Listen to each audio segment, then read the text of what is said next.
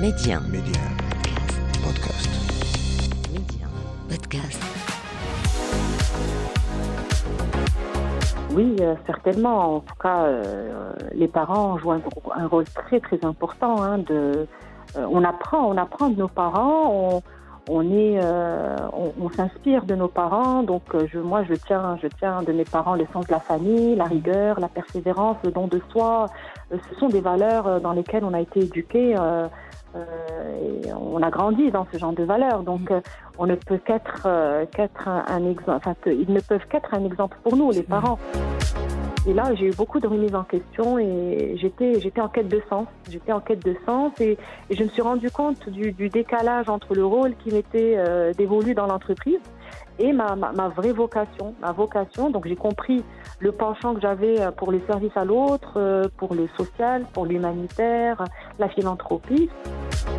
C'est de voir un enfant euh, qui est né en prison, qui a pu faire des études comme tous les enfants de- Mhm. du Maroc et, et qui arrive aujourd'hui à, à- à décrocher un- une place à l'université, à la, à la faculté de médecine ou à la faculté de pharmacie ou à l'école d'ingénierie. Donc là, aussi- là c'est des histoires extraordinaires. Derrière chaque choix de carrière se cache une personne avec une vision et derrière cette personne se cache une histoire. On vous la raconte. Medi 1. Karima, Job Story. Mon invité aujourd'hui, c'est Samiel Mousti, directrice nationale SOS Village d'enfants, un engagement, une vocation, et puis elle en fait un métier. Samiel Mousti, bonjour. Ravi de vous recevoir dans Job Story aujourd'hui. Bonjour et merci de votre invitation. Ah, Tout le plaisir est pour moi, Samia. Alors, des, des débuts dans la com et le marketing. Ramenez-nous un petit peu à votre première expérience pro. Est-ce que vous vous en rappelez Vous en gardez un bon souvenir? Euh, oui, eh ben déjà après un baccalauréat scientifique euh, marocain, enfin j'ai fait l'école marocaine, j'ai dû intégrer l'ISCAE, l'Institut supérieur de commerce et d'administration des entreprises à Casa, Mhm. pour des, des études de gestion, d'administration d'entreprise, etc. Euh, ben, juste après tout cela, j'ai dû m'aventurer dans ma première aventure professionnelle qui Mhm. était dans la com. C'était dans une, une agence de communication et qui était une expérience très, très, très intéressante. C'était le premier boulot et Mhm. C'était, euh, c'était très riche en, en expérience. euh, c'était aussi euh, beaucoup de surprises. Euh, ce qu'on, on, on apprend beaucoup de théorique à l'école et pas assez de pratique, malheureusement. Et donc, on est, on est amené à, à, à faire face à, à la réalité, à la réalité du C'est marché, à la réalité des relations humaines, à la réalité de, ben, de la vie.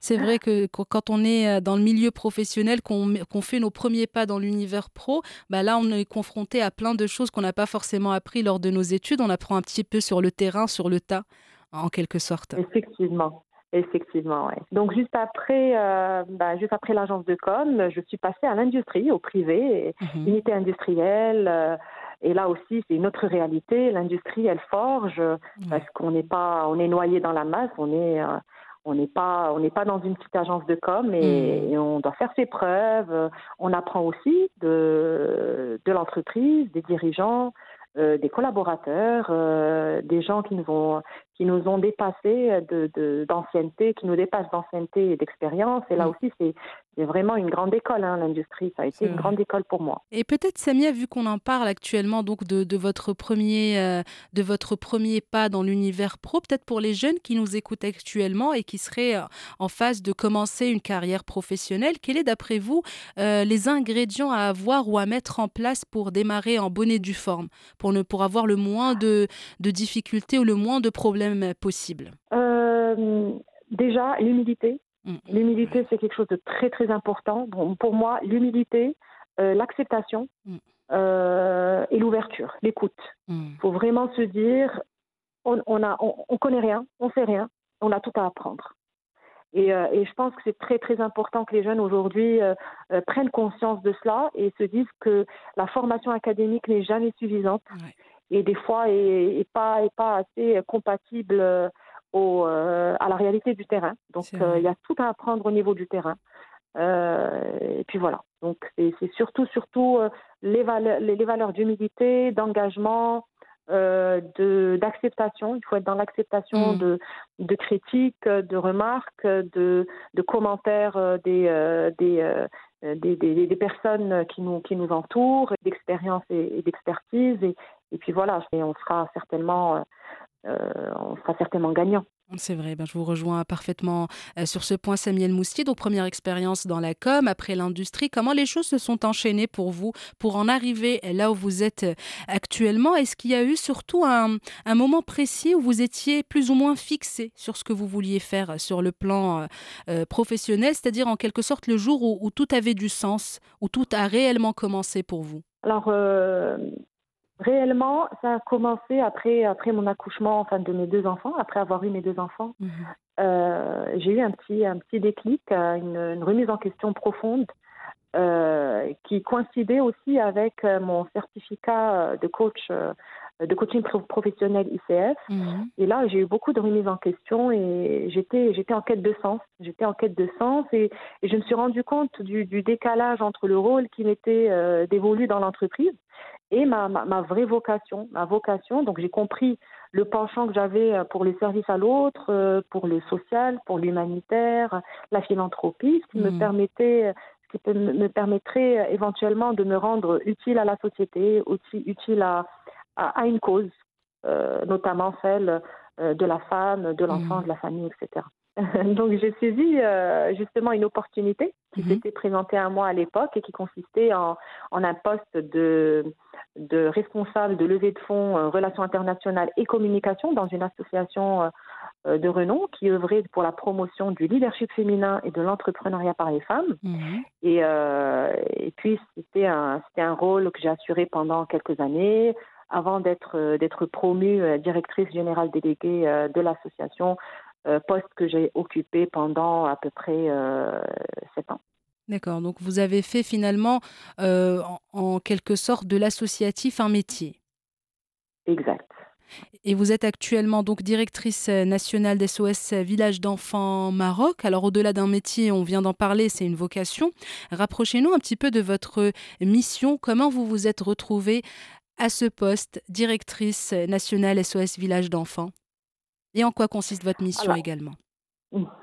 Alors justement, j'ai euh, j'étais à l'époque très très active en tant que, que, bénévole dans plusieurs associations de différents secteurs en étant euh, en étant euh, directrice déléguée générale de, de la FEM. Mhm. Et puis là, c'est une question de réseau, une question de réseau, de relations humaines, de rencontres, qui a fait que euh, mon parcours de vie m'a dirigé vers euh, vers SOS Village. Donc euh, ma quête toujours de sens dans le travail m'a mmh. poussé à vouloir servir une autre cause qui me touchait particulièrement en tant que maman.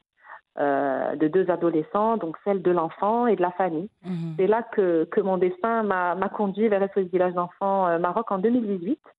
Donc ça fait un peu plus de cinq ans. Et, et puis là, je me suis rendu compte que euh, œuvrer pour une cause, c'est finalement la vivre comme une passion, hein, tout en tout en incarnant ses valeurs. C'est c'est aussi euh, être sensible à sa mission, à mm. son utilité sociale en tant qu'individu et euh, à se sentir partie prenante active de, de, de, plusieurs choses, hein, d'un tout. Donc là, à travers SOS Village, travailler dans l'humanitaire justement chez SOS Village, c'est pour moi une petite très modeste contribution mm. euh, dans, euh, dans la construction d'un monde meilleur pour les enfants, euh, les femmes et les familles vulnérables. En tout cas, c'est tout à votre honneur, Samuel Mousti. Est-ce que vous avez peut-être un, moment de votre carrière ou de votre parcours que vous avez vécu comme une consécration, votre plus beau souvenir, le moment qui vous a le plus marqué ou le plus touché? Écoutez, les moments, les moments touchants, j'en ai beaucoup. Hein. On fait un petit top 3 J'en ai beaucoup. Ça, mm. serait très difficile de, de, choisir ou de sélectionner. Vous savez, euh, mm. quand on est dans l'humanitaire, on est dans l'humain, on est dans le sensible, on est dans la, dans la, euh, dans la sincérité euh, des émotions, on est aussi dans l'innocence des enfants. Donc, mm. il y a beaucoup d'histoires touchantes, il y a beaucoup de satisfaction personnelle, il y a des, des, résultats tangibles, il y a, il y a de l'impact, on sent l'impact, on le voit, on voit l'impact sur les enfants, sur les jeunes qui arrive à dépasser euh, tous les traumatismes et, toutes les blessures d'enfance et qui arrive à se reconstruire et reconstruire un avenir. Et c'est, euh, ce sont tous, pour moi en tout cas, des, des, histoires euh, touchantes extraordinaires. Hein. C'est de voir un enfant qui est né en prison, qui a pu faire des études comme tous les enfants Mmh. du Maroc et, et qui arrivent aujourd'hui à, à, décrocher une place à l'université, à, à, la faculté de médecine ou à la faculté de pharmacie ou à l'école d'ingénierie. Donc là, là c'est des histoires extraordinaires. Bien sûr. Et ça n'a pas de prix finalement parce que vous voyez ouais. concrètement le résultat ou le fruit de vos efforts. Et ça, euh, voilà, c'est encore une fois, ça n'a pas de prix. Ça n'a pas de prix et c'est une grande, très grande satisfaction, aussi bien personnelle que celle des équipes, hein, parce ouais. que bon là, chez Swiss Village, on est à peu près 200 collaborateurs permanents qui mmh. travaillent jour et nuit, qui sont très engagés et qui travaillent en intelligence collective euh, en faveur de l'intérêt supérieur de l'enfant. Et là, c'est extraordinaire de voir, de voir les efforts, les résultats des efforts des équipes. C'est une très grande satisfaction pour nous en tant que, en tant que grande famille SOS Village. Et c'est aussi c'est aussi ce qu'on appelle du lifelong learning, c'est que mmh. on, on, apprend tous les jours. Ouais. On apprend tous les jours de des histoires de vie des enfants, des euh, de, de, de, de, de tout. Hein. On Mmh. apprend de, de tout, de tout le monde et de des enfants, de leur résilience, de leur euh, de leur acharnement, de leur persévérance. Euh, c'est juste extraordinaire. C'est vrai, Dieu seul sait à quel point les enfants ont, ont des choses à, à, nous apprendre, leur vision propre de la vie, etc. Effectivement. Effectivement. Et après ce, ce, petit récap, Samia, est-ce que euh, votre entourage a joué un rôle dans votre épanouissement euh, personnel ou professionnel, justement, votre orientation, euh, cette vocation? Est-ce qu'il y a un peu d'impact, en quelque sorte, de vos proches ou de, de votre entourage dans ce sens? Oui, euh, certainement. En tout cas, euh, les parents jouent un, un, rôle très très important. Hein, de, euh, on apprend, on apprend de nos parents. On, on est, on, on s'inspire de nos parents. Donc, je, moi, je tiens, je tiens de mes parents le sens de la famille, la rigueur, la persévérance, le don de soi. ce sont des valeurs dans lesquelles on a été éduqué. et on a grandi dans ce genre de valeurs. Donc, on ne peut qu'être qu'être un, un exemple. Enfin, ils ne peuvent qu'être un exemple pour nous, les parents. Donc euh, oui, certainement. Et puis là aujourd'hui, on a pour travailler dans l'humanitaire et pour être engagé dans l'humanitaire parce que c'est une cause mm. où, où, il y a un engagement euh, profond. Donc exact. on est engagé, on est sollicité, il y a une charge mentale, il y a une c'est pas que c'est pas on, on finit jamais notre travail. On, on peut pas dire ça y est aujourd'hui on a fini notre travail, on va Mm. mmh. rentrer. Non, on finit jamais. C'est un travail qui finit jamais. Et donc il y a, on a besoin bien sûr d'un soutien de la famille, euh, du premier cercle, le, conjoint, les enfants, les parents. C'est très important hein, d'avoir euh, d'avoir un, un, soutien de la famille proche euh, si on veut être pleinement euh, dans notre posture et dans notre rôle de dirigeant euh, d'organisation comme celle-ci. Et comme vous l'avez dit, euh, Samuel Moussi, le travail ne se termine jamais. Euh, Comment ça se passe une journée dans votre vie? Donc vous vous réveillez le matin, comment se passe la journée? Question de rapprocher un petit peu peut-être les, les personnes qui nous écoutent de, de ce que vous faites concrètement. Comment, voilà, 24 heures dans votre peau, en quelque sorte. Ça ressemble à quoi? ben ça, ça, ça, dépend. Aucune journée ne ressemble à l'autre. Bah hein, ça, c'est une bonne chose. comme la nôtre, nous avons des journées euh, très. Euh, par exemple, cette semaine, j'ai dû, euh, j'ai dû faire à peu près 2500 km hein, entre mmh. un village et un autre, celui du Rif, du Rimzoren. On accueille de nouveaux enfants. On est en train de, de rénover les infrastructures et de les mettre à jour. Un autre, le, le village d'Aitourir, qui est à 35 km de Marrakech. Mmh. On est en train également d'accueillir des enfants euh, euh, suite au séisme de l'Haouz. Donc, on a eu, euh, dans le cadre du plan humanitaire mmh. que SOS Village d'enfants a mis en place, on a accueilli en protection certains orphelins, des bébés, notamment de 11 mois, 9 mois, mmh. 13 mois. Donc, on est, on est plein dedans. Et puis, et puis il y a aussi l'équipe, l'équipe du Bureau national qu'il faut qu'il faut soutenir, accompagner euh, euh, les mails, euh, les appels des jeunes, les besoins des, des collègues et des partenaires, mmh. les donateurs et les, par et, les, et les parrains qui souhaitent euh, soutenir et donner un coup de main. Donc ça, c'est un peu c'est fou, très, très, diversifié. ah oui, mais en tout cas, c'est bien que ça ne se ressemble pas finalement parce que il y a toujours du nouveau, il y a toujours euh, voilà, il y a toujours de l'apprentissage, il y a toujours quelque chose de nouveau qui vient nous apprendre quelque chose en cours de route et ça c'est ça casse un petit peu la monotonie. Effectivement, effectivement, c'est euh, c'est ce qu'on appelle le, le, lifelong learning, c'est ouais. qu'on apprend tous les jours, on n'est pas on n'est pas dans une routine, mmh. on est dans le on est dans, dans l'apprentissage permanent, on est dans la, on est dans la, dans la posture de transformation permanente. Et donc là, c'est quelque chose euh, qui se travaille, qui se travaille et, euh, et, qui a besoin de, se maintenir dans le temps. Et en tout cas, la passion est là, donc l'amour, l'ambition, la niaque, tout est là. Mais est-ce qu'il y a quelque chose que vous n'aimez pas dans ce que vous faites? Alors, c'est que des fois, malheureusement, en raison de, en raison des places disponibles euh, que nous avons au niveau des unités, qu'on soit amené à, à, ne, pas, ne pas admettre, ne pas accueillir un enfant dans le besoin parce qu'on n'a mm. pas de place pour lui malheureusement. Et là, c'est mm. très très dur en termes de, de, euh, euh, d'acceptation et de ben, on, on, essaie on essaie de trouver des solutions alternatives à travers d'autres associations mais on est quand même mm. très touché par par l'obligation de euh, de, de, refuser quelque part euh, l'admission d'un enfant parce qu'on n'a pas de place où le mettre ou parce qu'on que mmh. euh, on n'a pas de. Et ça, c'est très difficile à vivre hein, en tant qu'équipe. Mmh. les, les, comités d'admission sont généralement assez, assez chargés mentalement et ça, c'est quelque chose euh, qu'on essaye de qu'on essaye de maîtriser ou de on essaie en tout cas de trouver des solutions alternatives à ces enfants à travers le tissu associatif euh, qui existe au Maroc et qui est mm. très dynamique aussi. Mm.